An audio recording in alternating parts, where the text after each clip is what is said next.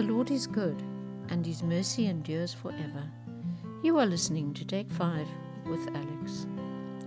Someone wanted to borrow money from me so that they could buy a non essential item, and then they would pay back the money over the next three weeks.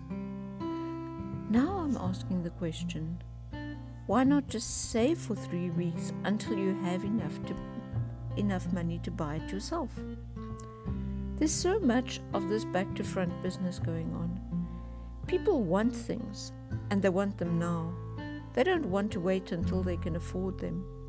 The banks lend money to people and then charge interest, and in the process, they pay back way more money than they actually lent borrowed in the first place. Children demand items of fashion clothing and technology, and parents put themselves into debt to provide. Instead of working for money, people steal cars and television sets and computers. There's no self control, but above all, there's no order. In chapter 1 of Genesis, the creation of the earth is described. First of all, God created light, then He separated the light from the dark. Next was the expanse which separated the waters under and above the expanse. After that, dry land appeared, and then the plants and vegetation. On the fourth day, the lights came on. The sun, moon, and stars were formed. After that, fish and birds were created.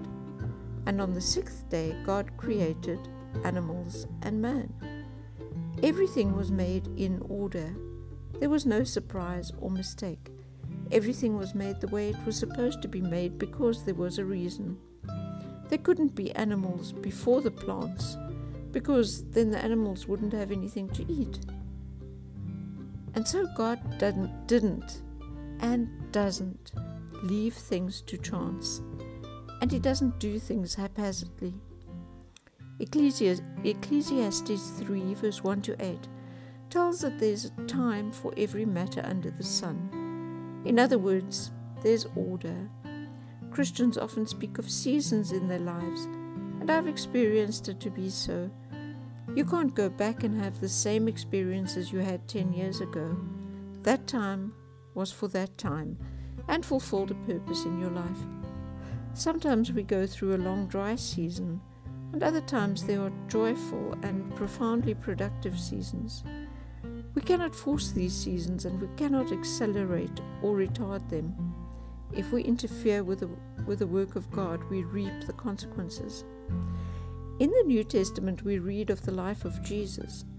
He was born the same as any other baby, went through the growing up process, and started his ministry at the age of 30. It was a process, and even though he might have been ready for ministry five or ten years before, he waited until God released him into his ministry. When he was baptized and the Holy Spirit descended on him, descended on him, it was the sign that he could go forward and do what he had to do. How many of us are willing to wait? We want to be like Achan, who took the robes and the gold from Jericho, despite strict instructions not to do so. He saw these things and coveted them he wanted them.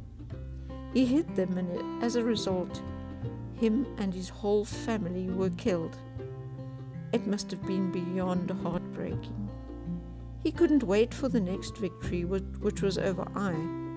When the Israelites defeated Ai, God allowed them to take the spoil. But Achan hadn't known that that would happen, and he decided that just because he wanted something now, he would take it now and it wasn't something he needed, it was just greed.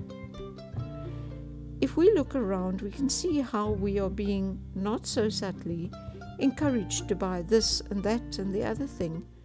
Advertising is constantly telling us that we need to have a new car or clothing or cell phone so that we can compete with the Joneses.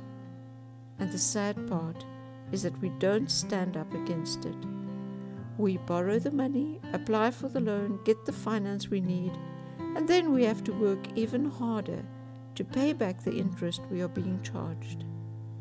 We need to look to God and seek His perfect order for our lives, so that we can live in peace and contentment.